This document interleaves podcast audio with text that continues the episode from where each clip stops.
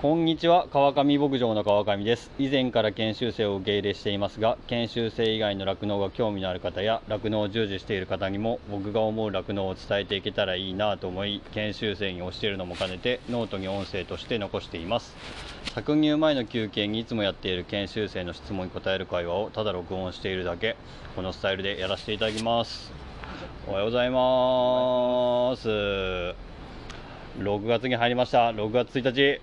牛乳の日です。おめでとうございます。うん。おめでとうございます。牛乳飲んでください皆さん。6月は牛乳月間ということで張り切ってお勉強していきましょう。でまあカリキュラム通り6月は飼料設計や栄養学を勉強していこうと思っていますが、えー実際にえ餌の成分表を見ながら話をしていこうと思ってます。はい。餌いろんなやつね成分表が裏に書いてあるでしょうんうんうんうん。なんか、うん。あのそうなんやって見ただけで、なんか何パーセントだからどうとかそういうのは全然。うん、うん、分かんないね。大丈夫です。これから勉強していくので。で成分表を見ながら勉強したいんだけどこれを音声で残したりして配信したりなんかすると餌屋さんめちゃくちゃ嫌がるんですよねこれ。まあまあまあまあ。ね。ま 一応こう蘇生のこの中身に入ってるやつとか企業秘密だったりとか企業の努力がいっぱいここに詰まってるわけですよ。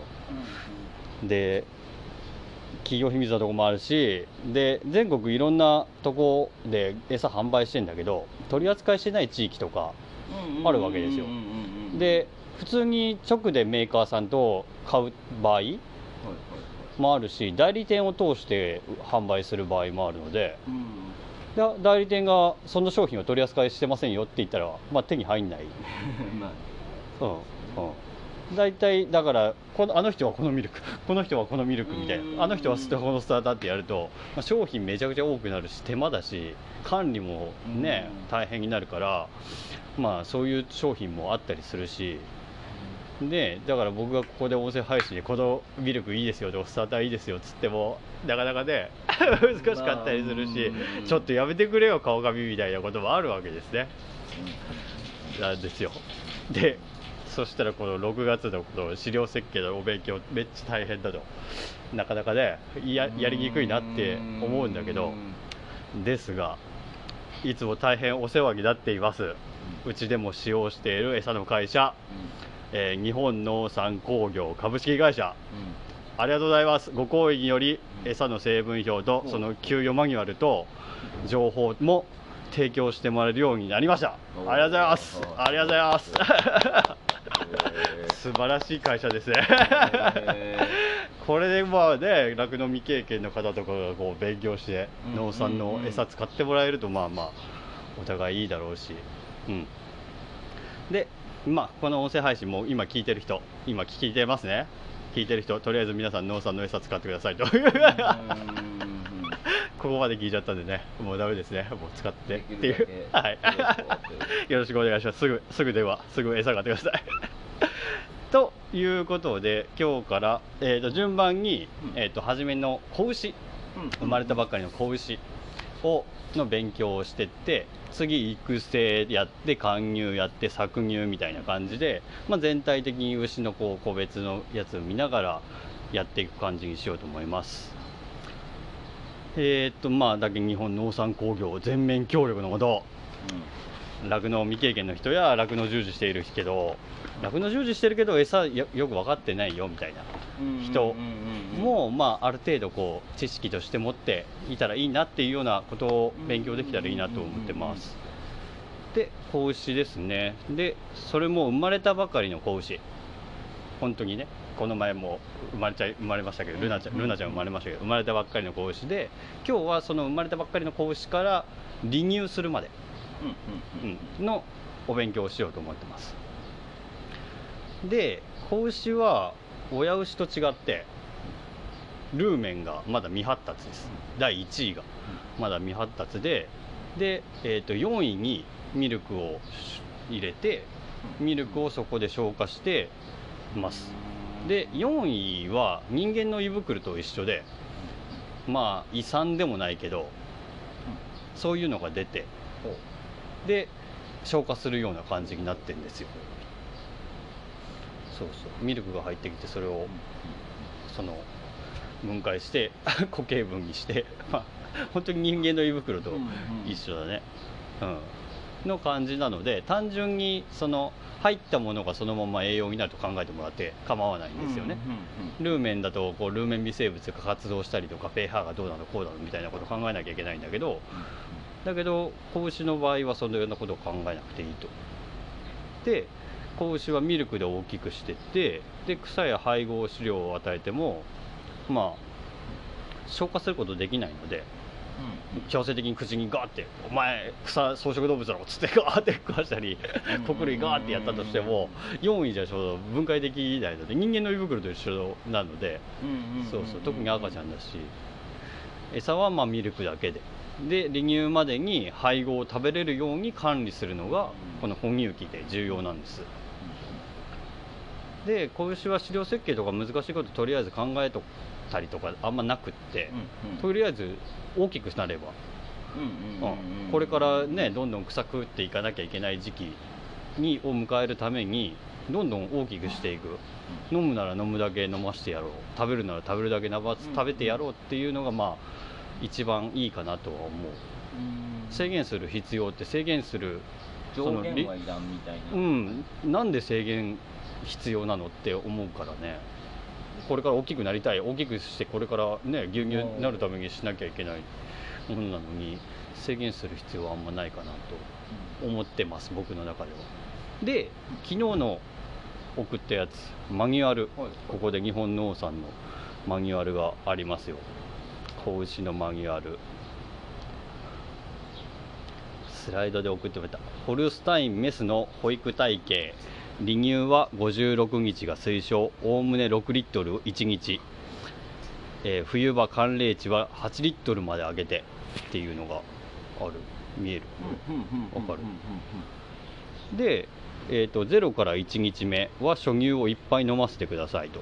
給与回数も1回給与あたり。この時期は可能であれば初乳を腹1杯飲ませてください。で2から7日。お湯が2リットルで粉 250g ですと。で2回哺乳で、え1日あたり5リッターから5 6リッター。で可能であれば初乳を給与してなければ初乳配合代用乳を推奨してます。生後3日よりスターターと水も自由に菜食できるようにしてあげてくださいと。で8から14日お湯が2.5リッターで粉が 430g これを1日2回。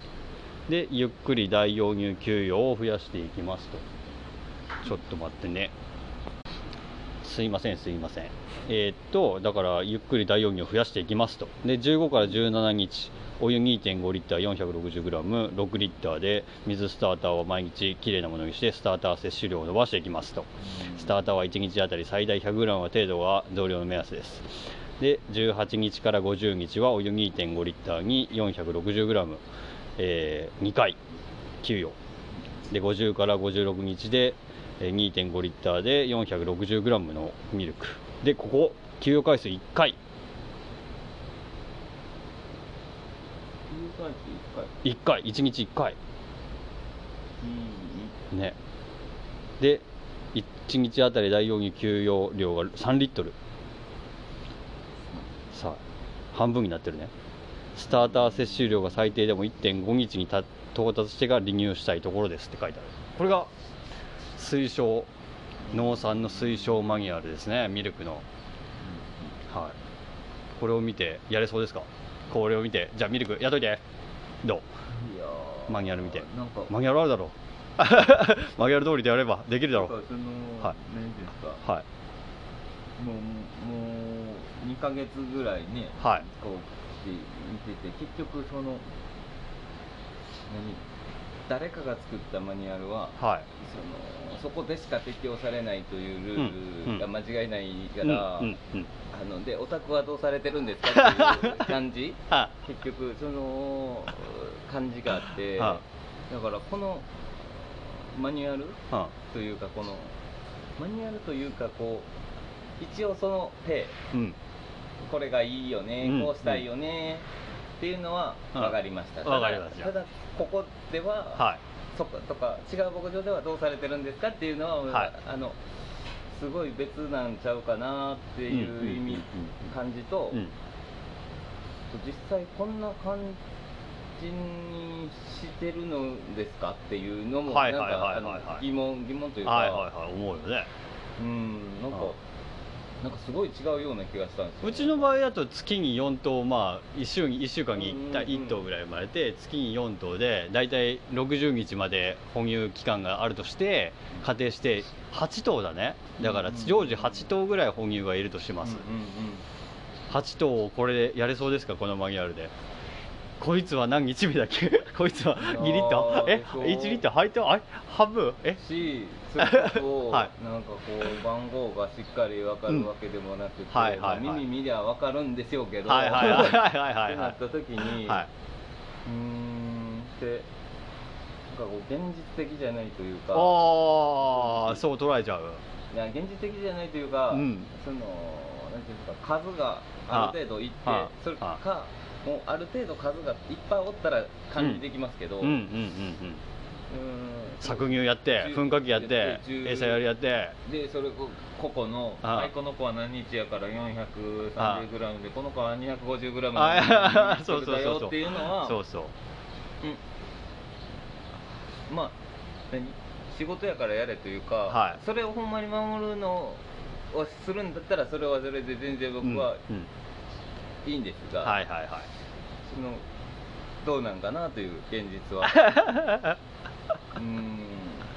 っていう気がしましたね。はいはいはいはいはいマニュアルだでもマニュアル通りにしたら絶対下痢もしないしは牛も大きくなるしマニュアル通りにするんだよ。うーん。どうする？一頭一頭飼えない状況。うちとかだったらもう軍飼いじゃん。もう生まれた瞬間からもう軍に入れちゃう軍飼いじゃん軍飼いも違うし個別飼いも違うし腹の中におがくずどれぐらいか噴火器とかで交換できるか。ね。もうでそれも違うし換気扇があるのかないのか暑さが寒さが。ね地域性とかも。全くまあそこら辺が全くまあこのマニュアルには書いてないわけだわ。そうですね。ね。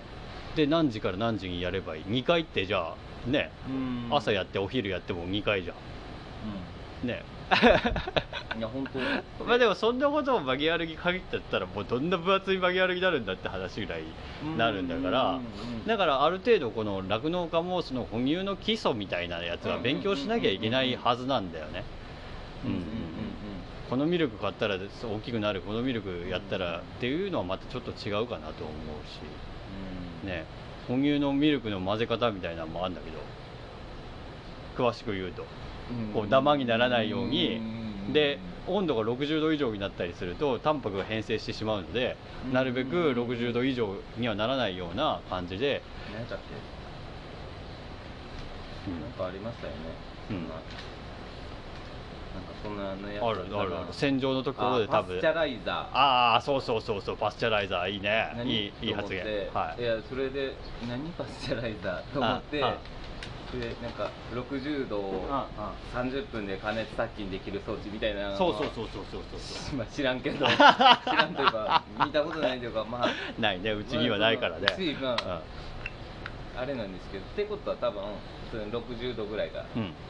60度ぐらいでいい,、うんいいのかな、うんうんうん。ののがベストなんかなと思って、で例えばこのマニュアルに初乳を腹いっぱい食べさせますって飲ませますって一番初めの段階でなってんじゃん、お母さん初乳出なかったらどうするの？ねどうする？の腹いっぱい飲ませれる量取れなかったらどうする？のあれでしょあの大大容乳って大容乳大容乳大容乳ってのはこっちが大容乳、うんうんうん。僕が子牛やってるのは粉末初乳、うんうんうん。うん初乳製剤っていうものがね。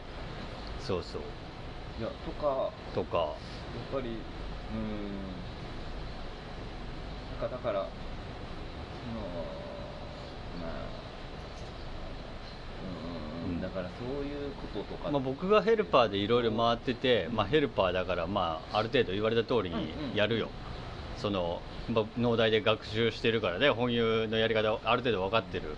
だけどこうよくあるのがこう結婚して奥さんがこう息子さんの奥さんとかが入ってきて奥さん全く未経験です、で奥さんまあ女の人だけとりあえず捕鯨させようみたいな感じでパッとやらせてうん。で、まあ、事故が増えたりとかなんかやり方が分からなくってでどうすればいいんだろうっていう悩みは、まあ、タイムラインとかねツイッターとかでもポツポツ見たりするし。そうですよね。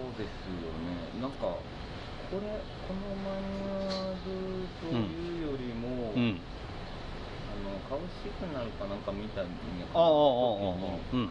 いやそれを見るとね、うん。まあ、でこれこのスライドもそうですけど、うん。見てると、うん。んその決してその大事じゃない時期なんてないよ。あの63してようと83だろうと初3だろうとあもうある意味あのみんな大事。大事大事大事大事。いつでも大事。大事大事。誰も怪我してほしくない。はいそうそうそうなってほしくないけれども、うん命のうん。うーん中で、うん。あのだいぶ重要度の高い、はあ。の時期がその、うん。言うたらえ21日まで？はいはいはいはい。もううん。相当濃いというか、うんうんそこで、うん。まあ適当したら、うん。それをもうあと何年かうん。そのベースの子と一緒になるわけやし、うん。あと正直23まあ分からんけど3343って言うたらそのループの状態に近はいからなんか23の時にこうして33の時にはこうやらなあかんなとかっていうもんじゃないところというかまあある程度一緒でええやん的なところがあった時にうん。なんかそういう勉強したらそんなあのなんやろあじゃあうん未経験やったらあ講師にあの父あげやみたいなんてあありえへん。普通に。あの定石とかじゃなくて、うんうん。その重要度の話で言うと、はいはいはい。初心者が一番最初にできるやらすことではないそうのではだねないかないもう哺乳なんてもう本当に大変だと思う。僕はもうだから哺乳ロボットに任せてしまった部分があるけどうん。もう哺乳なんて本当に大変で。そしうーんなんかすごい一番なんか危険度というか、ううん。あの変化幅うんがむしろ一番でかいのではないでかいでかなとでかいですね。もうもう全然うん。そこで変わっちゃうけど、うん。ただ、うん。あの初産で、うん。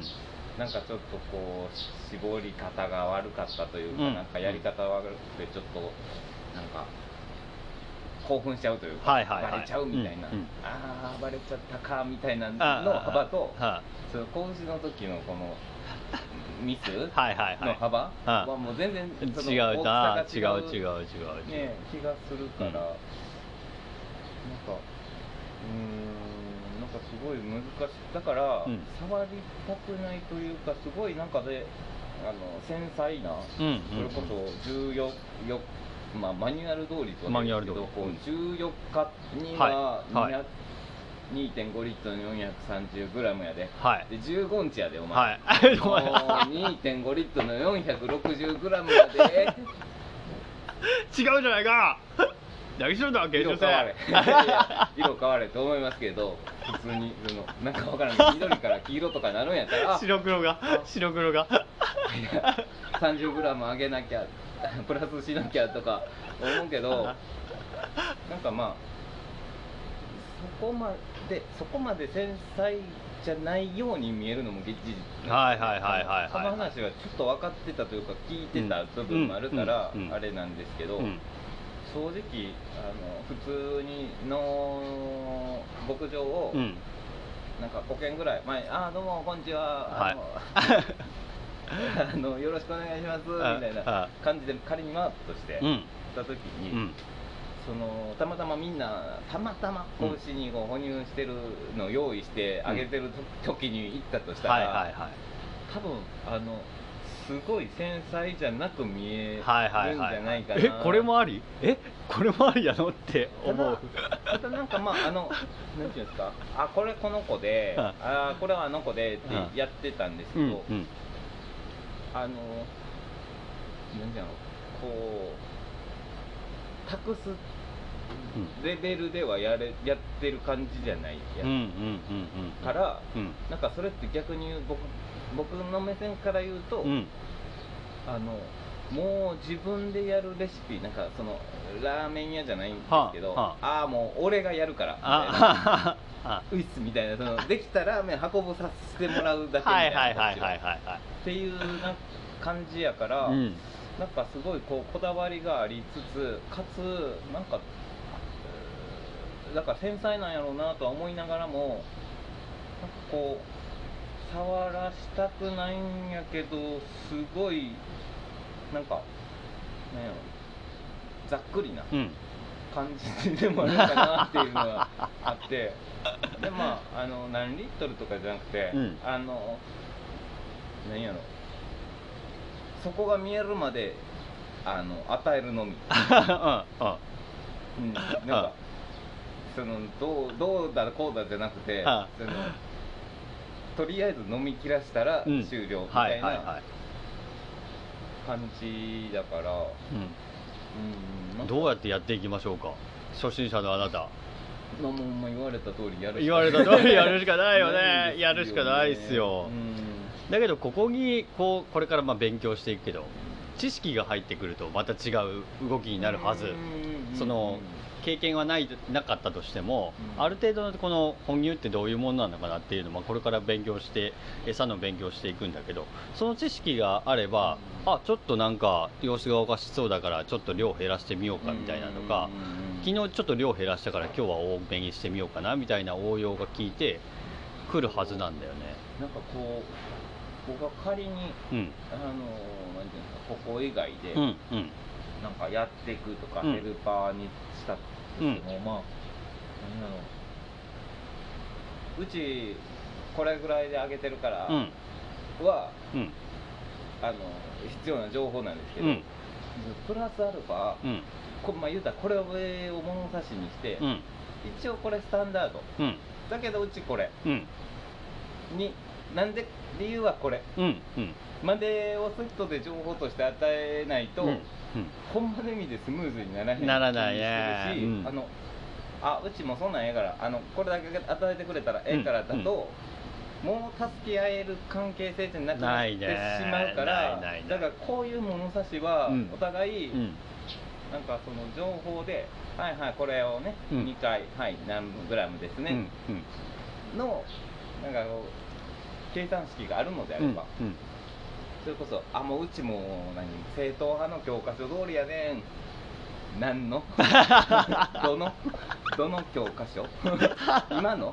最新のやつ？ああそうそうそうそう。その2000そうそうそうそう。2002年のやつ？分からへんけどっていうところもあって。うんだからこういうそういうところで、うん。あと当たり前で、えっと、全員がその新卒で来るわけじゃないし、うんうん。やからこそ学んだ教科書も絶対違うはずなんですよね、うんある意味、で変わらん部分は大いにあるとしても、その物差しに対してうちこれぐらいでやってて理由うん。これぐらいでやろうと思ってんねん、うん。だからこういうことあったらこういうふうに言ってみたいな、とかうん。なんか自分はそう見たものと違うというか、なんかわかんないけど粉多すぎるんちゃうかみたいな、うん。うん濃すぎるんちゃうかみたいなに思ったんですけどみたいな、うんうんうんうん。っていう話をなんかしやすくするためにもなんかこういうのはなんか同じ物差しというか、うん。これみに対して俺らはこうしてんねんみたいなのは、なんかそういう話し合いがないと僕は入っていくのなんかどんどんやる気なくなっちゃうというか、うんうんうんうんあもうっていうかもうすごい割り切っちゃうと思うんですよ、うんうんうんうん。あごめんなさい9時までなんで。あの9時2分ですよみたいな。感じになっちゃう、はいはいはいはい。えーそれは向こうさんがそう言ってきたからそうだね。そうなっちゃう。そうあの格子の足出ててもあはい。9時2分なんでなっちゃうなっちゃう。ななっちゃうなっちゃう。然あのそうするんだったらそうなっちゃうんですよ、ね、そうそうそうそう。でそういうこともしたくないし、うん。そういうことをお互いにとって大したメリットないし、うんうん。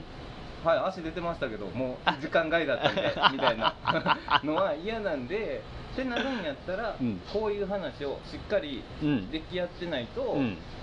あのいずれあのお金で揉めたり、時間で揉めたりになってしまうのでなんかそこら辺はもうちょっとほんまにほんまに変えていかないとあのこんなにいいメンバーというかあ今までやってきはった人たちってもう、うん。ある意味奇跡的な状態うんバランスで成り立ってただけでうんそれを次のやつらに、うん。あの期待するのは、うん。絶対失望するし、そうだね。無理だから。無理無理無理。だからなんかそこら辺はほマジであの普通に思う。あの絶対にグラムも含めて、うん。あと測り加減、はいはいはい。あボールいっぱいすり切り。はいはいはいはそのグラム数に換算すると、うんうん。もしかしたらその多かったり少なかったりあいる。だからこのマニュアルにもしその餌屋さんがうん。そのなんだろうなマニュアルですよって持ってくるんだったら僕はそこまでやってほしかったんだよね。そう本当あの僕は聞くんだ。餌のコンセプトはどうなんですかとかどういう試験したんですかってその試験の結局結果はどういうものなんですかってところまで聞くから。で資料級ある意味それが、うん。はえ餌屋さんじゃないとできへん。そうそうそうそうそうねそう、情報というか、ん。いいね、うん。いい分野しててだからこっちとしても歩み寄りたいけどそってなった時に、う、うん、あのなんていうんですかその例えばヘルパーやからとか、うんってなるとこう部外者ってわけじゃないですけど、うん。いやいやお前買うわけじゃないねんけど使うやつね、うんうんうんすごい一番中途半端な、うんうんうんうん。で多分ヘルパーさんって多分一番ある意味いろんな種類うん触ってる可能性は高いですよね。多分、うん。ってなった時に、うん。なんか何のああの人はなんかある意味そういう人たちの知識とか経験とか踏まえて、うんなんかそういうのがなんか生きてきていいはずやのになんか生き入れてないっていうのは、ねね。なんか餌屋さんのコンセプトこれでこ僕らはこういう感じにしたいからこう使ってるっていうのが伝わってないから、うん。まあ、餌屋さんからも伝わってないのかもしれないし、うんうんうん牧場主さんからも伝わってないから、めっちゃ触ってていろんなやつうん。あんねんけどであんな種類バヤーっていっぱいあるよね、うん。みたいな中から選んでるわけじゃないねんけど、うんなんかあっこのはこういう風になるようなって多分あるんやけど、うんうんでなんかもしかしたらあれ使った方がいいんじゃうこっちみたいなのがあったとしても、あるあるある絶対に絶対あるよ。多分そのうん。コンセプトを含めてうんうんうん伝わってないし情報もないし同じ物差しで喋ってないから、うんうん話にならへんからあ 喋らない。はいはいはい。ありがとうございました。ありがとうございました。うどにありがとうございました。みたいになると思う。なっちゃうよ。そうそう。なんかだから能さんはすごいよね。こうやって考えると。僕が聞いたやつに本当に全部データこれからまた進めていくけど、うん。うんそのデータも全部出してくれるし。なんで、まあ、しっかり勉強していこうと、ただなんかうん。なんかうん？まあ、あのミルクのね後ろにも大抵どのミルクにもそうやって、うんうん。あの和牛にはどれだけやって乳牛にはどれだけやってみたいな。で給与用の注意点とか、この今紹介するやつは農産のエンジェルベビーという哺乳のやつなんだけどそこにはイオンは給与時に38から40度になるように調整して大容牛の溶解濃度や給与量は季節や子牛の体重も見てくださいよ。早期にスターターを摂取するためにも新鮮な水を与えてくださいよみたいなことを書いてあるわけですよ、うんうんうんうん、できそうですかこれで？うーん。というかまあなんやろこれはまああくまでもその餌屋さんのまあうん。言ったよ。っていうところなので、うん、こっちもその何やろわかんないけど蛇口ひねってじゃないけどまあ水がね、うん。出てたらまあ綺麗になっちゃいますかというところだし38から40もまあ言ったらなんかそのなんか赤ちゃん人間の赤ちゃんの時になんか人肌じゃないけど、はいはいはい。なんかだんだん雑なるというか最初すごい「あついちゃうかな」とか言うのに「ああ大丈夫大丈夫けるいけるいける」みたいな「ああうん38ああうんこんなもん」みたいなそれこそあるあるあるある。あちょっとこいつ熱っぽいんちゃうか？あ牛でもね。いや知らん知らんけどそうなんかな？みたいな。のと一緒でその38から40とかも、あのーなんかそこまでの設備というか、うんうんいやでも自分で感じるんや。うん。うん自分が体温計なるんやみたいな、うんうん。感じになるんなるなるよねなるなるだからなんかうん。なんかちょっと違うな。うんうん。いやでもそうです。でまあこのミルクの成分表からじゃあ上から見てきてえー、と飼料その製造ね年月日飼料の名称が書いてあって飼料の種類。これは哺乳用大容乳配合飼料ですよ。でこれは2 0キロありますよ。成分量はここからだよね成分量。タンパクが26.0%素脂肪が21%で繊維が1.0素海分が10.0カルシウムが0.6リン 0.4TDN が110ってなります、うん、でミルクじゃん。ミルク、はい。ミルクじゃん。ミルクってこれ大容乳で粉ミルクだけど本来牛の牛乳飲むじゃん。お母さんの母乳として飲むじゃん、お母さんの乳成分ってまあバルクの乳成分と一緒だわなまあまあまあまあ。そうそうそうそう。それをだから20キロ換算っていうかこの成分量だとこれ、えー、と何キロ換算になるかな。まあその成分値やってみてもらったらほぼそのバルク乳と、まあ、近いところを狙ってきたりするわけだ。特にエンジェルベビーは本当に母乳に近いというかあっちの方の近い成分値。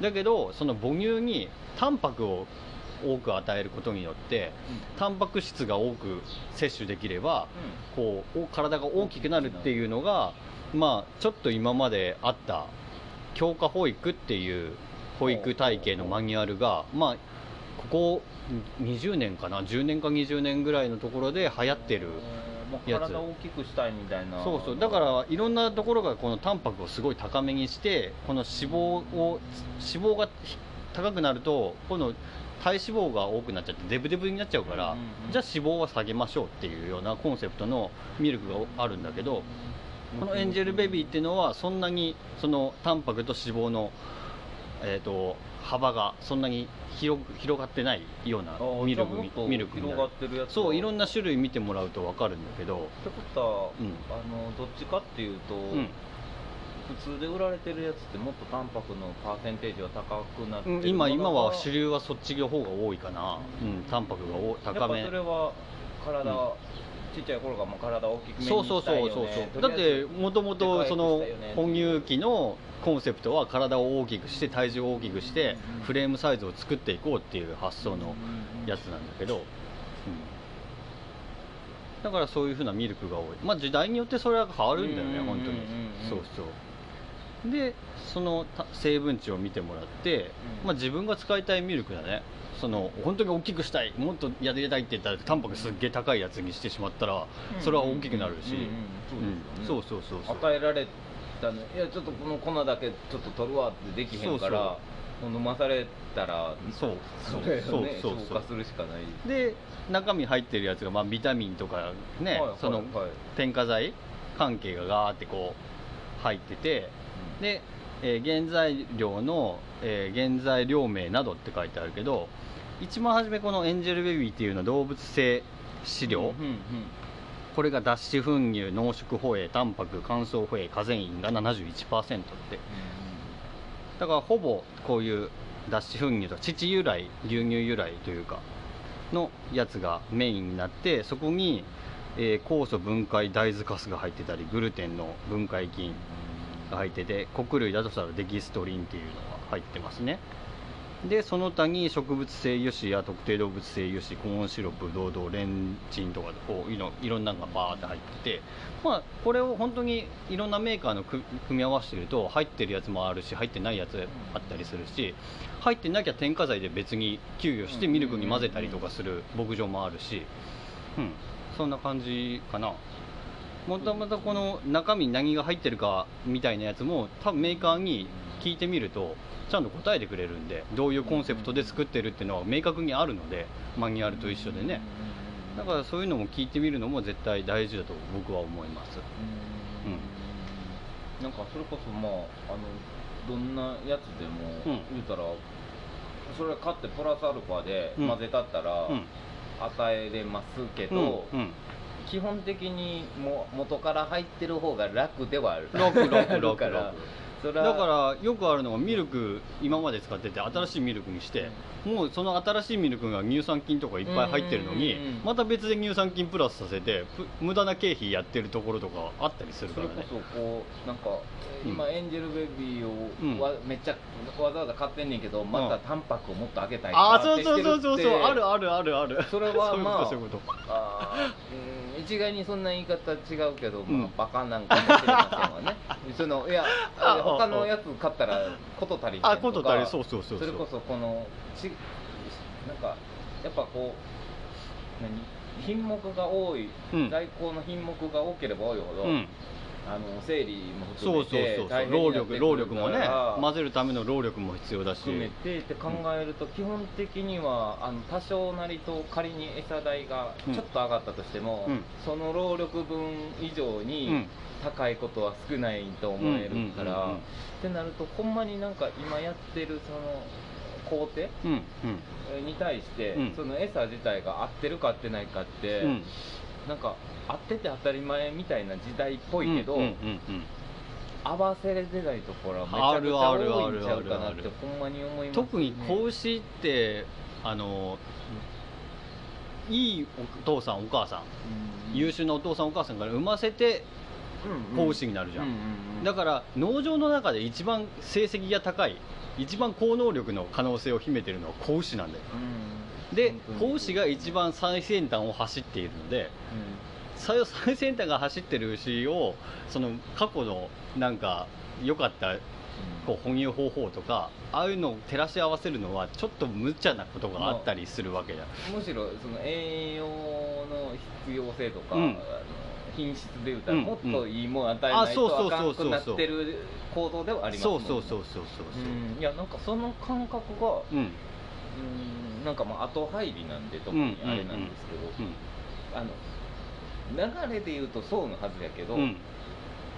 そのみんなそっちは重要やけどそっちは重要ちゃうんかのようにね。まあ、だからお金ぐ稼ぐとか搾乳牛だからね。みんなメインどころ。いやね。そこはまあねあの、大事やし、うん。あれでなんかこっちが大事やからあっちが大事じゃないっていう話じゃないけど、うん。うん。なんかこっち大事にしてたらそっち大事にせんでええ感はちょっと匂ううんうんうんうん気はしますよね、うん。実った農作物なんかねうん。畑である農作物の収穫を 一生懸命やって大きくなれ良くなれって言われるのはやっぱり限界があると思うんですうん。ねやっぱちっちゃい芽をどうやって育てるかというかそこがそ何でもかんでもこうなんていうんですかミックスされたものとうんうんか、うーん。にしちゃうとなんか考えなくなる部分はうん。うんあったあるとは思うんですけど、うんうんその違うことを考えるためにもう一回こう餌のこととかをうん。考えるチャンスとかっていうのは、なんかほんまにやっていかないと、うんうん。しんどいんちゃうかなと、うん。で、まあ、僕はどっちかというと試してみたいタイプだから、うんうんはいこれちょっとやってみてあれやってみてってやりたいタイプではあるんですけどただその自分なりのコンセプトってそんなに大きく変わらへんだから、まあ、試すと言ってもうん。うん結局1個か2個というか、はいはいはいはい。うんぐらいなんかなとは思うんですけど、うんうんでもなんか改めてその今あのやってる人たちも、うんうん。なんかそこって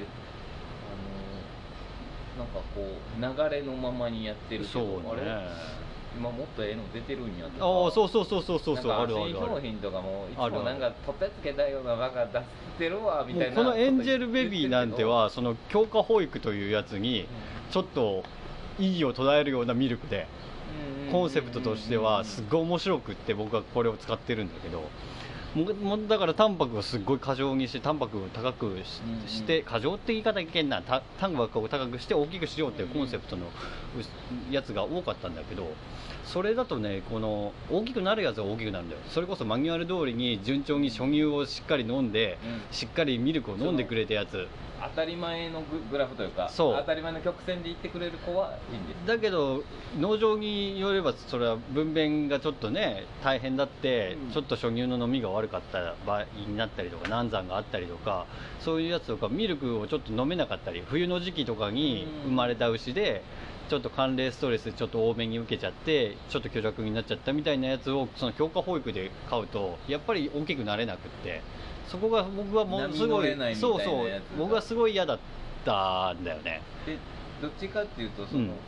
あの当たり前というか、うんうん。はいはい普通っていう組み合わせを、ばっかをとりあえずこなそうっていうタイプじゃないじゃない僕はね僕はね。余計に うんうん。そのとりあえず体大きくしたらええんあやもうとりあえず大きくなれみたいな食べろみたいなスタイルでうん。勝てるかいっていうところはねうん、大きい牧場になればねそのちっちゃくなっちゃったやつはもう売ってしまうみたいな考えがあるんですけど、うん。もう僕これもう子牛の種どれにしようかなって悩んでからそれを産ませてね生まれた子牛がってなってこいつどんな乳房をつくのかなみたいな。一個もっとこう品品質上げたいというか、うんうん。レベル上げていきたいといううん。スタイルですしそうそうそうそう。ってなってくるとあのとりあえず体とかっていうよりも、うんうんそれこそこうなんか爆発的に初乳ドカーンとかってならんようにしたいなとか。そうそうそうそうそうまあ、みんなはそのとりあえず出ちゃったらええやんみみたいな気味の人が多いかもしれないですけど。大体強化保育っていうのが生まれたのがだからアメリカのコンセプトの感じなので。うん。うん。まあ、そこからやっぱちょっと違うかなとは僕は思ってたんだけど、まあ、ミルク出るミルク出るミルク全部強化保育だから、まあ、それやるしかなかったというところもあって、うん、ですね。そうそうそう。でこれがミルクね。さっきマニュアル通りやった。はいミルク、はい。はいで離乳に向かって今度スターターを送っていかなきゃいけないわけです、はいはいはい。スターターってあまあじスターターっていうのはあの人工乳って言って。これも離乳食なんだよ一応。父、父牛。人工乳と言いますスターターを。そうそう。これは大容乳ねミルクは大容乳スターターは人工乳と言います。でえっ、と農産のおすすめするこれ僕一回も使ったことないからちょっとなかなかあのいいですよって言いにくいんだけど。ああそうなんですか？そうまだ僕な名前を僕このニューカーフというねスターターをおすすめされたのでマニュアルと一緒に送られたので。あ使ったことないんですはい使ったことないんですよ。はい。あこれもだから製造年月日が書いてあって資料の名称が書いてあってーニューカーフですね。はいはい。でタンパクが20%脂肪が2%繊維が10%はい素海分が10%カルシウム0.8 0.4えーリンが 0.4TDN が75ってミルクと比べてみてどうですか？こう比べてみてこれミルクを外してこのニューカーフっていうやつに移行していくんだけどどうですか？脂肪がねほ脂肪が極端に低いんであとうん繊維がうん。上がってるから、うそうねそうねそうね。だからこのミルクを飲んでた牛がニューカーフになってきて足りなくなってくるじゃんそうすると。うなんかね。うんうんうんでタンパクはしっかり入っているような感じになってるでしょ？そうそうそうそう。で中に入ってるね製造品えっ、と原材料？はいはい。トウモロコシで、えー大豆、えー小麦粉マイロ大麦が60%これと全然違うね。ミルクじゃないうんこう。うん。そこの部分がそうそう。変わってるのが分かる？これなんでかっていうと4位で消化されたものは1位で消化されるように変わってきてるんだよ。ニューカーフになると。ああはいはいはい。これからルーメンを作っていこうという状況になってきて動かそうそうそうそうそうそうそうになってきててだから、えー、と4位で消化できた、えーしょ4位じゃなくて1位も同時にしできる動くようにこの離乳の期間でやっていかなきゃいけないんで1位で消化するのが前提なのが乳あその人工乳なのでスターターなので。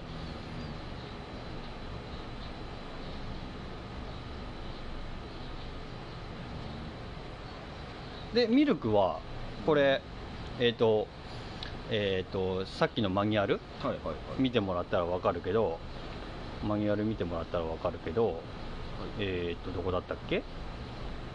ミルクが1日 450g あこ粉 250g か。250g でで1日2回とか書いてあるでしょ？はい。2回だからまあ飲んでも 500g ぐらい？500g か 450g ぐらいじゃん。はいはいスターターになるとスターターは 1.5kg ぐらい食べるわけだ離乳の時には。はいそれは1回？1日1日。1日だからミルクと比べて人工乳スターターの方が食べる量っていうかが多いのが分かる、うん。うん。これ一番初めにこの前あの大前提の話したけど DM って言って乾物摂取量ってあったでしょ、ミルクの乾物摂取量水分取って固形分になったやつが 450g500g、はいはいはいはい。で配合種人工乳のスターターの DM 乾物摂取量が 1.5kg になるわけだ、うん。だから食べる量がまあ3倍かぐらい、うん。2倍か3倍ぐらいになってるね、うん。ってことは成分としてはミルクの方が高いんだけど、食べる量はスターターの方が多いじゃん、うん。ってなると栄養給与量はまあ同じぐらいになる。うん。ミルク飲んでる時とスターター食べてる時と同じぐらいになるよっていうのを目指していかなきゃいけないっていうこと。わかりますかね？だからミルクの方が栄養要求量が多くてずっとそれで哺乳期育ててスターターの食いが悪かった場合は栄養が足りない時期ができちゃうわけだ。その時ってうん。言うたらミルクで補うの？補うそうそう補うように買うのが技術だけど何日50日でもう離乳する。50何日で離乳するってやって離乳パンってやめちゃった場合にスターターまだ1キロも食べれてないですぜってなった時に栄養要求量は満たされてないということになるわけだな。そうなってくるとはいはいはい。このそのいちゃもんじゃないですよ。はいはいはいはい。マニュアルとしてはね、はい。あのこのスターターも含めては話さないと哺乳期を乗り越えれないはずなので、うんうんうんその何えっとはい離乳言うて、はい。はいスターター上げてなくて、はい。いきなりその ってことはありえへんわけで、いやえありえるかもしれん。その買い方としてはだから首にずっとそのロープをつけて係留してるタイプのところでスターターはオケでじゃあ2頭おるけど、まあこのまあ、ちょっとしか食べんけ。2頭で1個のオケにしとこうか。みたいな置き方してた場合。に片方はめっちゃ食ってて片方は全然食ってないっていう状況がであった場合、それで行ってまあ、まあ癖の一つというか、はい。こいつってなんかあんまり食わへんなみたいななるかもしれへんけどまあ基本的にその理想形じゃないんでしょ、うんうんでし多分その推奨はしてない。はいはい。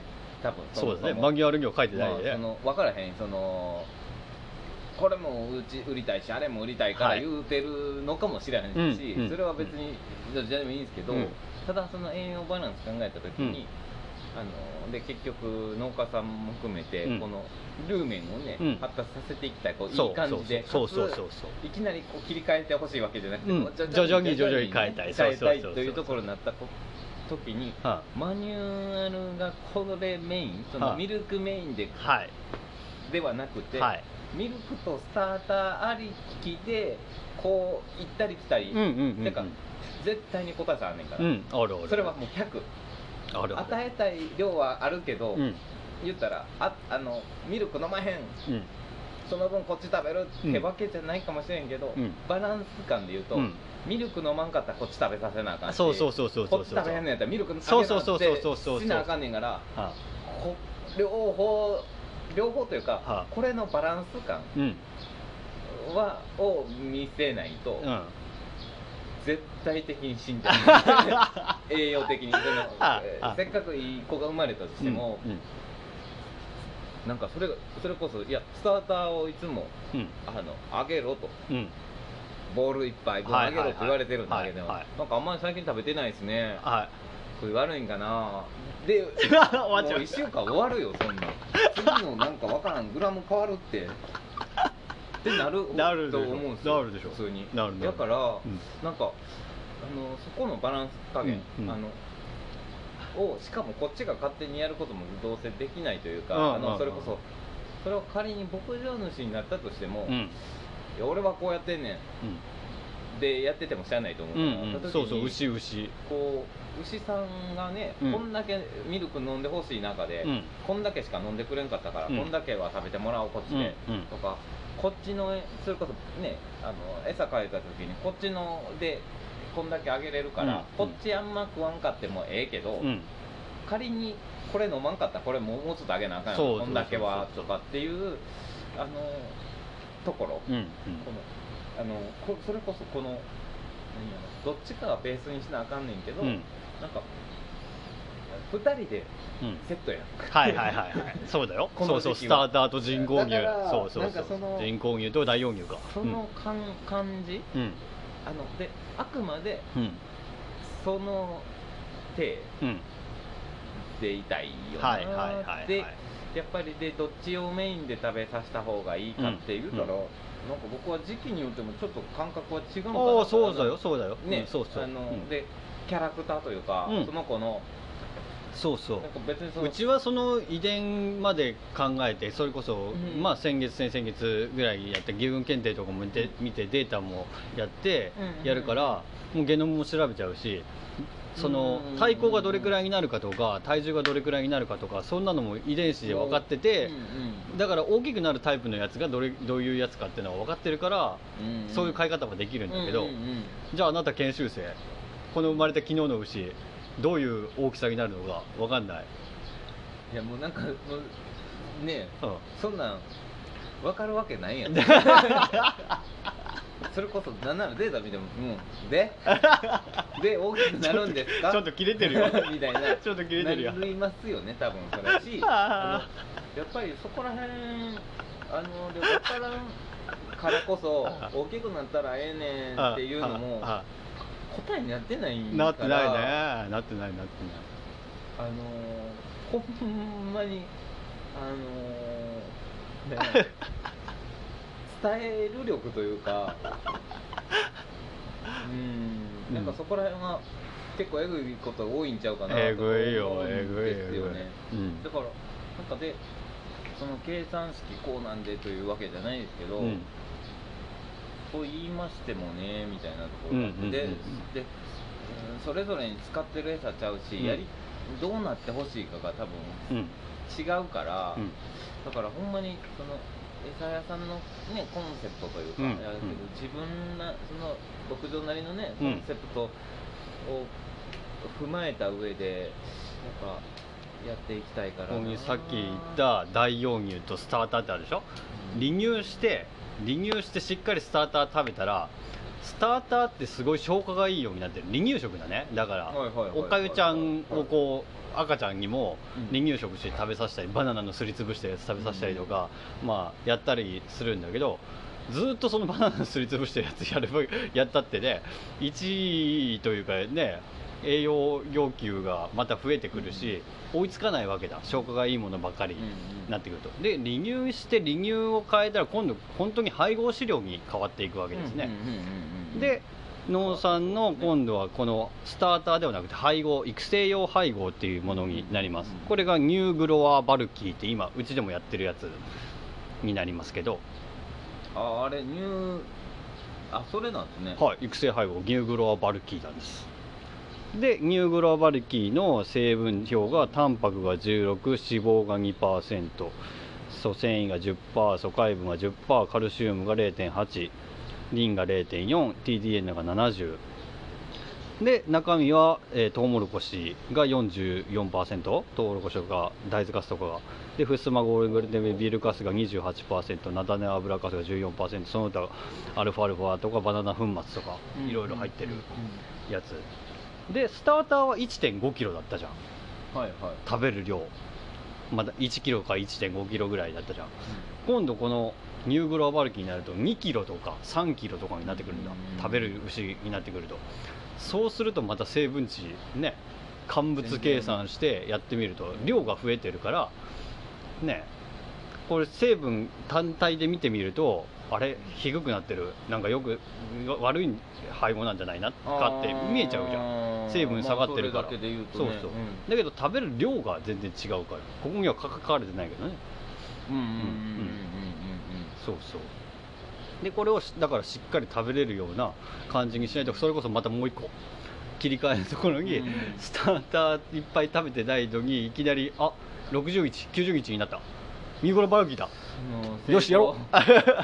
対象家畜は生後3匹を超えたらいけるんだなそうそうそうそうそう。そうそうそうそうそう。なるわけです。うん。しはい。実際こう分からんまま入って、うん。そう流れでなったら、うん。ああじゃあ90日超えた。はい、みたいになっちゃうと思うんですよなっちゃうなっねうでここになおかつまた今度草も食べてくれないと、うんうんあのルーメンアシドスになるって言ったじゃん、もう1位が動き始めてペイハーとかそういうのがもう動き始めたらもう動き始めてるそうそう。それ1位動物1位じゃないいや4位動物あ 4, 4つ以外ある。そうそう。ルーメンを利用した消化を意識して飼っていかなきゃいけなくなってくるわけだその中和を考えないとそうそうこいつぐその全然サダ食わないからもうこっちのニューグローバルキーをもうしこたまやってやれってもうわーってやったらルーメンアシドスではーってなるわけですよねさよならになるははってなっちゃういやだってマニュアルに90日書いてあるじゃん。だってこれ3キロって書いてあるじゃん。じゃあちょっとねっていう話。いや特にそのこそちっちゃい頃に、うん。そうなったら、うん。もうもうもうもうも癖になるというかもうもうもうもうないです。もうもうもうともう取り返せないですね。うもうね。そうそう。なんかちょっとあの注射打ったらあ大丈夫でしたなことはないですよねないないない多分ね。そうそうそう。そうで餌屋さんのねあのやつ基本的に手哺乳の場合餌屋さんがこう推奨してやって、はいはい基本的に手哺乳の場合あこれ送ってないやつね。ああで基本手哺乳の場合頭数が多いと哺乳期間はあまり取れないと。あはいはいはいはいはい。といった場合は最低限そこそこの量のミルクを給与してスターター摂取量を促すような飼い方が良いんじゃないかと。最初からえ初期からスターターをしっかり食べて離乳時にこけないようにすればある程度の発育均一性その後の発育も良いという考え方のコンセプトの餌というものです。どうですか？使えそうですかこれ？うんなんかその、うん。ちょちょっとあの、まあ、素人だからはいはいはい。なんですけど、はい。はい。まあ絶対僕も絶対そうします多分、うん。うん。言ったらこうもうというかミルクはうん。基本もう 430g とか 460g とか、うんうんあの無視です。400分からへんけどあその濃すぎたらあんまり危ないんか分からへんけど、うんうん言ったら450とか430でうんやっといて、うん。スターターでうん。調整するみたいなことをするでしょ。う、でしょうね。無難だもんね。絶こっちが絶対そうそうそうそう。どこにでも合わせれるようになって。ただなんかそれが正解じゃ正解というか、うん。ほんまにいいスタイルじゃない気もするんですよ。だからね。ね。ね。ただ現実問題、ん。その作業とか含めてうんうん考えた時に、もうそれが落としどころうんでしかそうな。いよないわかるわかる。る餌屋さんのコース作るとかややりたいんだけどここが落としどころだなってわかるよね。マニュアル送ってもらってたマニュアル、うん。みたいなことを言ってて、うん。これを言ってもらって、うん。こう言えるのが意味があることで、うんあそうそうそうそうそうそうそう。いきなりあこれはねとりあえずあれで っていうところから入ってまうからてかそこら辺はしょって、うん。かつ考えてるようでも時代変わってんのに、うん。で品物も変わってんのになんかそこら辺ああええねんええねんうちはもうこうしてこうやからっていうもうそこから計算したらもう土台からちゃうから話ちゃいませんみたいなことになるからなんかなんかその流れは、うんその流れまで伝えないと、うん。うん次育つとか、うん。考えるとか、うんうんうん。ことができんくなってしまうから、うんうんうん。それはほんまになんかその時間まあ皆さん大学出たりやってるから そういうのやもうやってはる？もう分かったぜあ流れで言ってるんでしょうけあど未経験というか普通普通。分からんよ。分かんないよ。うん分からへんし。分かんない分かんないただなんかこの落としどころうん。は、だからみんなやってるから、うん。その何餌屋さんが言ってるマニュアルとか、なんか後ろに書いてる通りにやるかいな みたいなのはその言い方ちゃうけどあ結局まあそういうところで合わせられへんから、うん。そういうとこそういう合わせ方、うんうんうん。あの何やろ。それでいいですよ。もうどんどんそうしてくださいっていうわけじゃないけど、まあそういう風がまあ一番安全性はちょっとそうだね。高いかなみたいなねね。なりますわね。ちょっと待ってね。でえっ、とここまで話してうちの餌のやり方？はいはい。に入っていこうかなと思ってて、はいはいはい。僕実際うちの給与方法ね。で、えー、とそれこそ餌屋さんに全部僕は伝えるわけだよこういうデータで発育がどれくらいになって、ほうほうほう。えー、と初産時にどれくらいの発育を目標にしてますとかこういう飼い方をしてますとかそういうとこまでもう全部言う。うんうん。でゲノム検査調べてこういう牛がこう傾向傾向がありますって言って。で強化保育の考え方は分かるんだけどうちではそれがちょっと合わないような気がしてますみたいなところまで全部言って。で牛うちは初乳を与えたらすぐ軍配になってうん。でだけど水もスターターも全部飲み放題にできるあ食べて食べれるような感じにしてるしで使用面積も1頭当たり使用面積って言って、はい。あのカーフハッチとかだったら2メーターぐらいのところ、うんうん 2, ほ2平米ぐらいのところに入ってたりするんだけどうちの場合だともうそれの倍か3倍ぐらいの面積、うん。うん1頭当たり使用面積もすっごい広いような飼い方ができてるような状況ででどういうミルクがいいですかって言われた時に出されたのがエンジェルベビーなんですよ。今までこのミルク使ってなかったんで僕。ああそうなんですね。そうだよ。そうこれ変え変えて農産の営業さんがこれがどうですかって言われて使ってみてる。でうまくいってるような状況なんで。そうそうそうそういやだから、うん。なんか、まあ、ちょっとわかんないですけど、うん。やっぱりそのあの育成環境そうはあ。はに対しと、あうんうん。でで出る答え、うんうん。このミルクがええんちゃううんか、うん。にそれにプラスアルファ牧場主のあーコンセプトというか、うん気持ちうん。を考えたところの計算うんした時にこれがいいですよねって、うん。多分絶対あると思うんですけど、なんかそんそういう感じでやれてるところばっかりなんですかね、いや わかりません。でも僕自分の牛が大事だったらやっぱやりたいと思うし。僕はそれすごいあのーなんやろ。あの嫌味でもなく、んうん。あのなんかそこの確認性は、うん。うんなんかすごいやれてほしいなと思ってそのはいはいまあ、餌屋さんとしてというか、うんうんうんうん。あのこういう環境で、うん。あの例えば子牛を生まれたらどうしますかうんじゃないけど、うんうんうん。いや横に紐でつなぐから あああうちはそうするがなとあっていう与えあのあ。やり方と、うんうんなんかまあ面積でもいいですけど、うんうん。なんちゃう面積何歩以上とか何歩以下とかっうん。てなった時に、やっぱりそのああのこれやったらこうしてた方がいいよな、うんこれやったらこういう状態やったら面倒くさいからこうしてた方がいいよなっていう,、うん。いうのとかも、うん。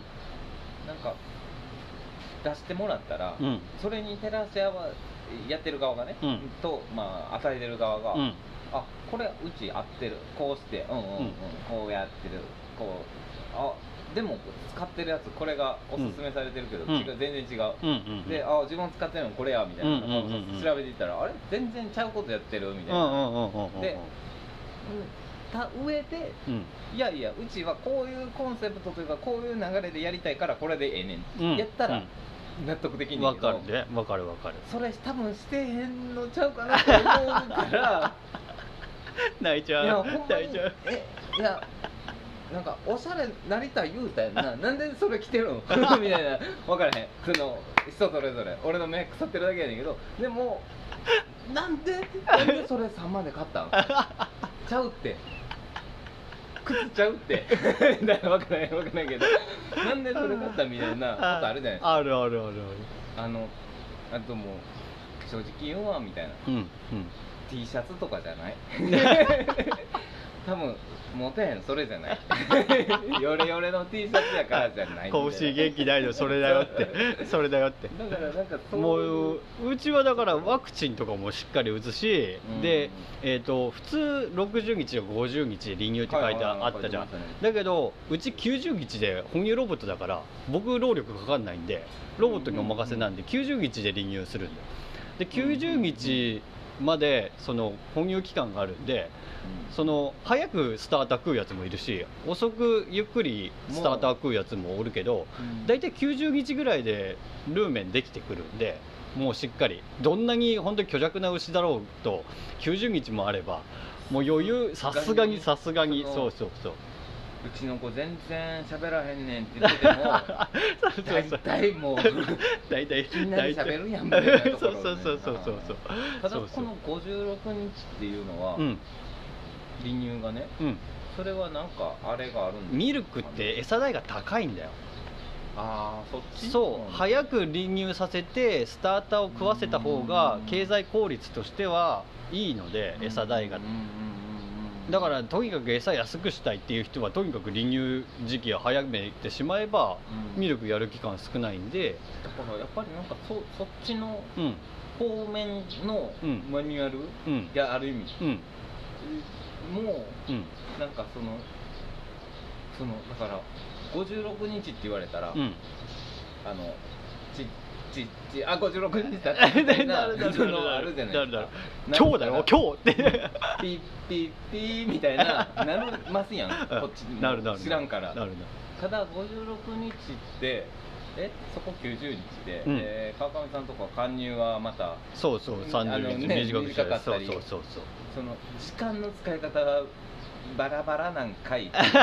その教科書とちゃうんかい。ちゃいってなるね。でここはなるなる。こうやけど教なる科書はこうやしあ他のとこも違うかもね、うんうん何何がやねんっていうことになりますやんか なるなるなるでもそこら辺もなんかその何ていうんですか考える上で、うん。ていうか結局その高くでもあのいいねんから買うしかないやんっていうのも違うし、そうそうそうそうそう安かったら安い方がええやんとか、うん。違うことにお金回したりとかこのうちのそのこう要望を伝えて餌屋さんがうん言った答えたやつおうこれがなんでエンジェルベビーが川上さんのところにおすすめですってうん。なんで言うたのか、えーっと哺乳期間の増体がその後の乳量に非常に影響を与えるというのは、えーっとこういうデータがありますって、うんうんまず僕に出してきたそのデータ、うんもう調べられてるデータね。増体が乳量に影響を及ぼすと。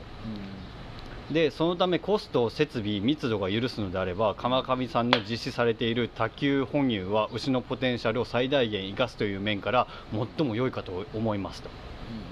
いうことで言われてこのエンジェルベビーを進めてそうそう。でそのいろんな文献とかも全部僕にくれた。初産そのわ昨日私はスライドの後半とかに書いてあるんだけどはいはいはい。増体が大きければ初産時のその標準乳量とかああいうのが検定乳量とかが全然違いますよって。ここでこうしたからこういうそうそうそうそうそうそうそう。うそううんうん。そのコンセプトが合うんじゃないかって言ってこのエンジェルベビーを教えてくれたわけですよ。なんかそういうふうに思うと、うん。なんかわかんないんだけど、うん。場所によったら、うん。というか買い方うん。によったら、うん。その離乳をうん。もうちょっとその買う量が同じでも、うん与える期間増やしてあそんなのもある。るあるあるある。がいいかもしれないとあるある。ころもああるりますよね。逆に短くしてうん。そのしっかりスターター食わせれるような環境だったらうん。短くしてもうちょっと餌代が下げれるようなあれもあるある。全然あるあのこれの使い方はこれしかできませんでじゃない、うんうん。てか、まあ、ある程度の推奨は絶対ね、うん。してもらう、うん。というかあるでしょうけど、うんでもその使い方うん。結構いろいろ考えられるけどなんかその環境とか、うん。そのでかといってそのいやうちの温度とか含めて、うんうん。いやいやいやうちの環境変えれるかい？うん。電気変えれるんかい？うん。みたいな 話は違うけど、ただ、うんなんかこうちょっと例えばその独房みたいなところを壊して、うん。なくして、うん。いやなんかもう違うもの建ててじゃないけど、うんうんうん。違うやり方した時に、うん。違う買い方できたり、うん。なんか環境がちょっと変えれたりするうん。ところもあるからなんかそこの選択肢うん。はもうなんかもうちょっとこう改めて、うん。あのだからこの商品を作る時にうん大体こういう買い方でこういうのにしてやればこの商品は売れるだろうって言って多分作られててでそういうところがガチッとはまればこの商品はとてもいい商品になるはずなんだよね。でなんかこっちからも寄せれるでしょうけどあの牧場側からも結構寄せれ寄ますね、せれる寄せれる。全然。なんか同じもん使うんやだって今までのの強化保育のあの哺乳ロボットの設定と全然違うもん。このやり方だと僕のやつ。もう飲ませ放題。牛に合わせて。ちっちゃいやつをちょっとしか飲めない、うん。けど何回も回数分けて飲んだりもするし、でそれがちょっとずつ大きくなってきたらいきなり急急にガーって飲むようになったりするし、もう本当に牛に任せてやるような飼い方になってるね。今だと。で餌屋さんね。餌屋さんはもう飼料会社では餌のプロなんで。でだからいろんな農場にあったミルク本当に取り扱ってんだよ。ただ、うん。こなんていうの？ちが寄せれる部分って結構あるあるのかもしれないなって、あるのにミルク買う時にあとりあえず安いの。一番安いのどれ？っていうのはめちゃくちゃもったいない。うんいやなんかそれこそ、ん。なんか安いのにしてとか、ん。もういっちゃんすのでええねん俺は、うんとかっていう人、うん。言う人っていうかちょっとあれですけど、うん。そのトータルでうんほんまにお金を稼ぐというか、うん。お金を残すというか、うん。うん。儲かるようにするしてない人の方が多いなう。ん。そうそうあの言うとんのに。そう、うん、安いの買っとんのに、だから本当に要望を伝えるあの子牛の管理の方法とか誰が子牛にミルクやるとか哺乳回数何回までできるとか、うん、個体管理なのか群管理なのか哺乳瓶でやりますか？哺乳バケツでやりますか？温度を測りますか？パスチャライザーそれこそかけますか？みたいなところまで。いらんよ。分からへんけど。いるんかな？知らん。見たワクことないから。チンしますか？凍結哺乳凍結初乳なのかとかそういうのも全然伝えるべきだし、てかあのうん。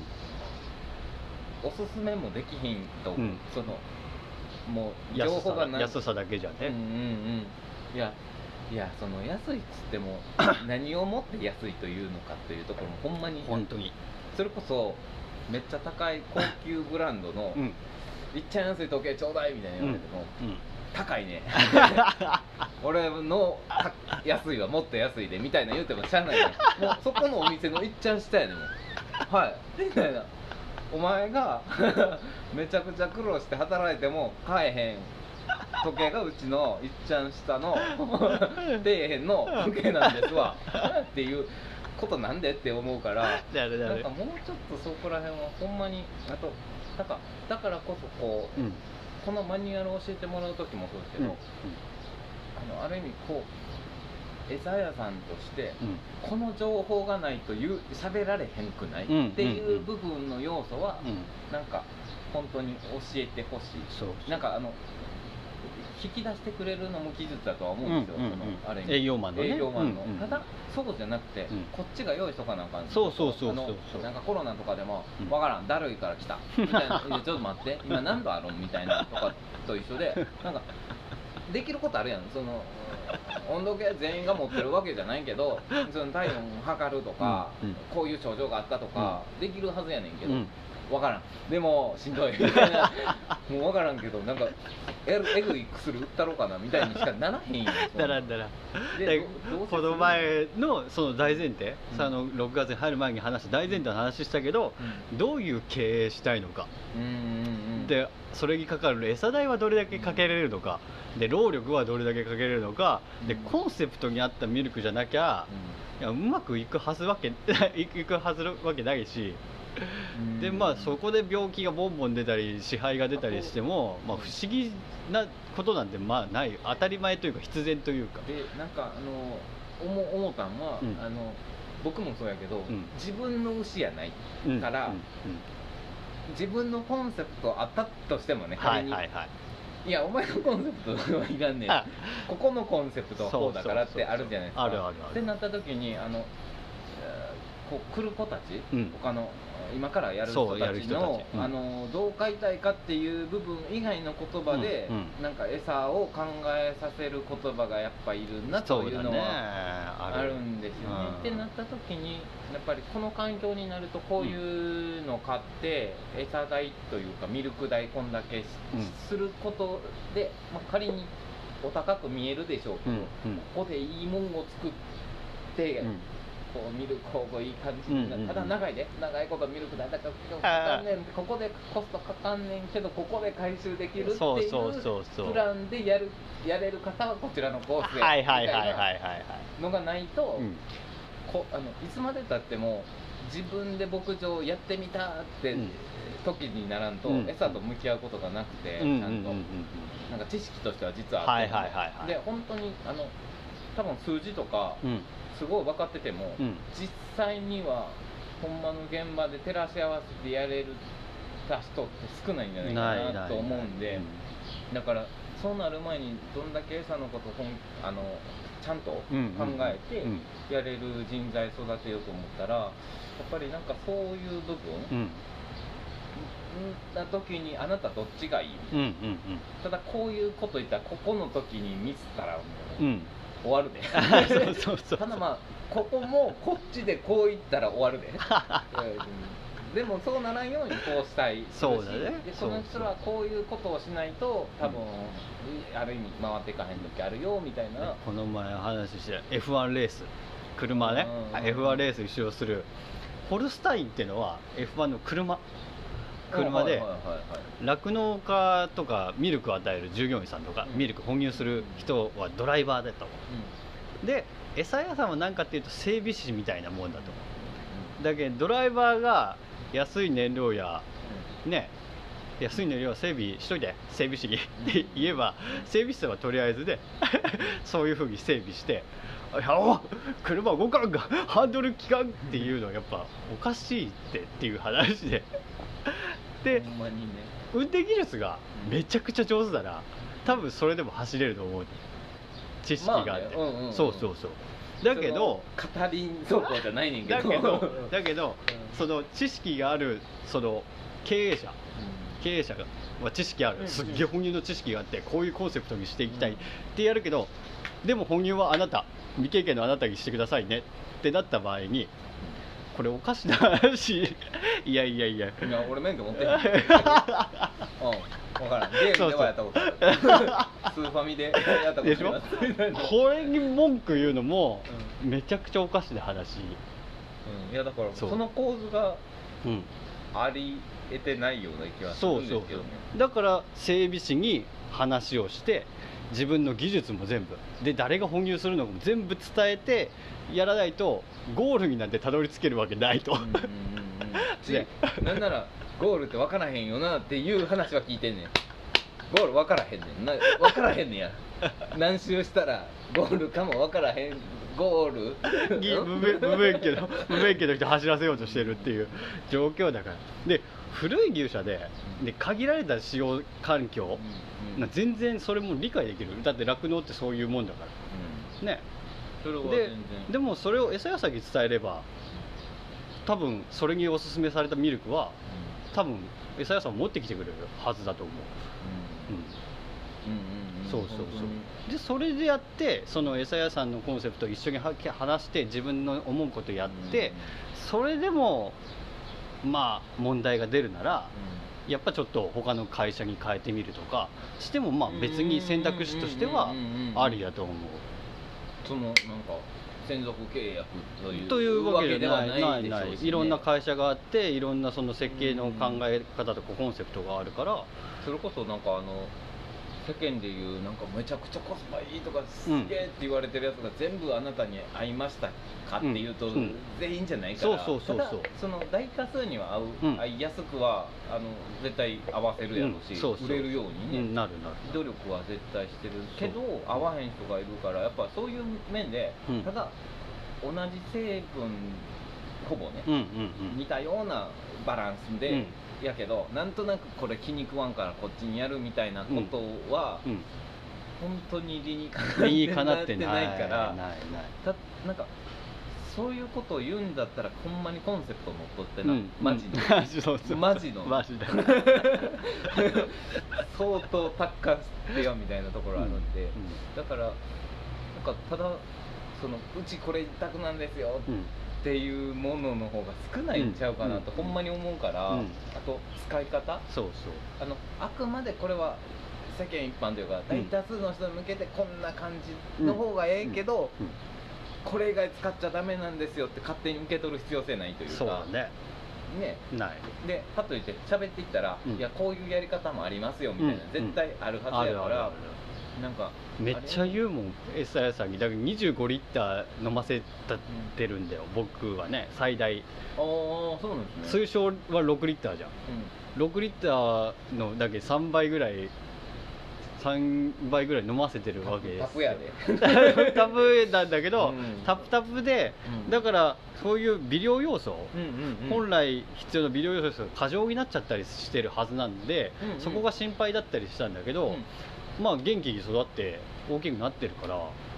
なんかそう。ある意味微量だからそのちょっと多くてもいやちょうどそんなことない。本当にあの銅とかうん。亜鉛とかああいうのうんう。ん体に過剰に入っちゃうと、あの害になったりするうんうんうんうん。ものもあるから本当ちゃんとミルク選ばないとそこの症状はここでは出てない出てるんかもしれない。もしかしたら初産の時に出た時に病気が出てしまうのかもしれないけどうん。とりあえずその哺乳量を多くしてうん。っていうところのところはクリアしてて僕はそこも満足してるから別にそれをのその農産に責めることじゃないし僕はそれを理解してるから。選択したわけで。そうそうそうそうだだからそれがある意味ゴールなんで。そうそう僕のゴール、僕うん。それは全然いいですよね。そうそう。ただみんなゴールないまま ゴールどこ？ゴールああっこですかね？って言ったら「ちゃう」言うてるそのギャグいるもういらんくない？そのギャグ。だから飼料石でこうミルクとかその中の成分とか、まあ、これから他の搾乳牛とかもやっていくんだけど、まあ、子牛子牛の時期は、お前ミルクがどうのこうのとかスターターがどの種類だとかどの成分がとか、そういうのはあんま関係なくて大きく育って自分のその思うような子牛になれば、まあ、それでいいかなと、まあ、病気もなくて大きく育てばそれでいいかなっていうこの1時間余り以上話してるけど身も蓋もないけれども、うん。それが正解かなと思います。うん。なんかそれははい。あのたくさん食べてくれたら もう飲めるだけ飲んでくれたらいいしみたいなところは。まあ、だから本乳期でこけたらもう元も子もないので。結構飲まへん子は飲まへんのねそうだね。だって最初のあのこの前生まれた子なんかもねやっぱ呼吸早かったんでうん飲み悪かったけどもう今今日今朝なんて4.5リッター飲んでるんで朝だけで。そうそうそう。そんな感じですかね。こんな感じで勉強していきますよ。なんかうまいこと伝えられたかな。一応そのうん。子牛にうん。哺乳の子たちに与えてるのは、うん。まあ、スターターと、うん。まあ、大葉乳うん。っていう感じうん、あとまあ草もそれはルーメンのうん。そのは発育を促すためには草も食べてもらわないといけないんだ。あのなんていうんですか。TMR とね混ぜて。ちょっと混ぜてそうそうそうまあ、好きに食ってそうそうそうそう。でイタリアンもガジガジガジガジ自分で好きなように食ってるでしょ、うんうんあんな風に本当に牛にとって自由に飼いたいっていうのが僕の中にあったから、なんかそのイタリアンをしっかりこう何個ってあげるんじゃなくても、うんそうそうそう。自分らでなんか遊びながらやってそうそうそうそうそう。みたいな感じで。でもミルクでしっかり栄養要求量は満たしてますよっていう状況。だからまあある意味もっと食べたかったらうんっていうそうそう。もっと飲みたかったらもっとミルク飲めばいいしもっと食べたかったらもっとスターター食べればいいし。うん。だけどなくなったら追加してねって言ってるのはそれね。そういうことですよね。そうそうそうそう。うんなんかそこら辺まあでも基本的にはみんなもそんな感じなところは多いんですかね。その草もちょっと与えて。うんまあ草はゼロはあやっぱ良くないけどでもその生まれたばっかりのやつから草食べれるようにするとうん。1位がまだ未発達なのに草が入ってくると消化不良になったりするのでまあその時期は草を与えないっていうような選択をしている人もいます。そうそう。大体ちょっとずつスターター食べてきたかなって時に草をあげるようにして飼ったりする人もいるし、56日ぐらいがまあ往往々にしては多い。うん、まあまあまあまあ。まあ。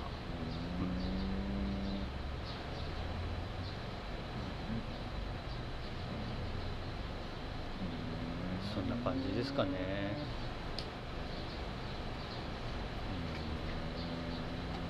じゃあこんな感じで子牛の餌のことは終わろうかなと思いますよいやー頑張って餌の勉強していきましょうありがとうございますありがとうございました。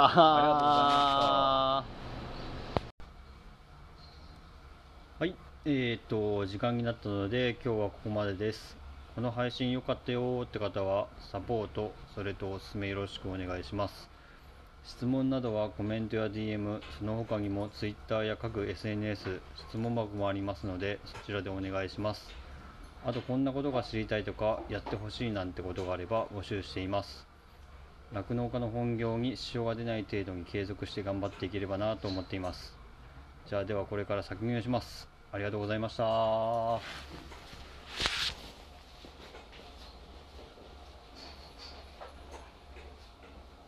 you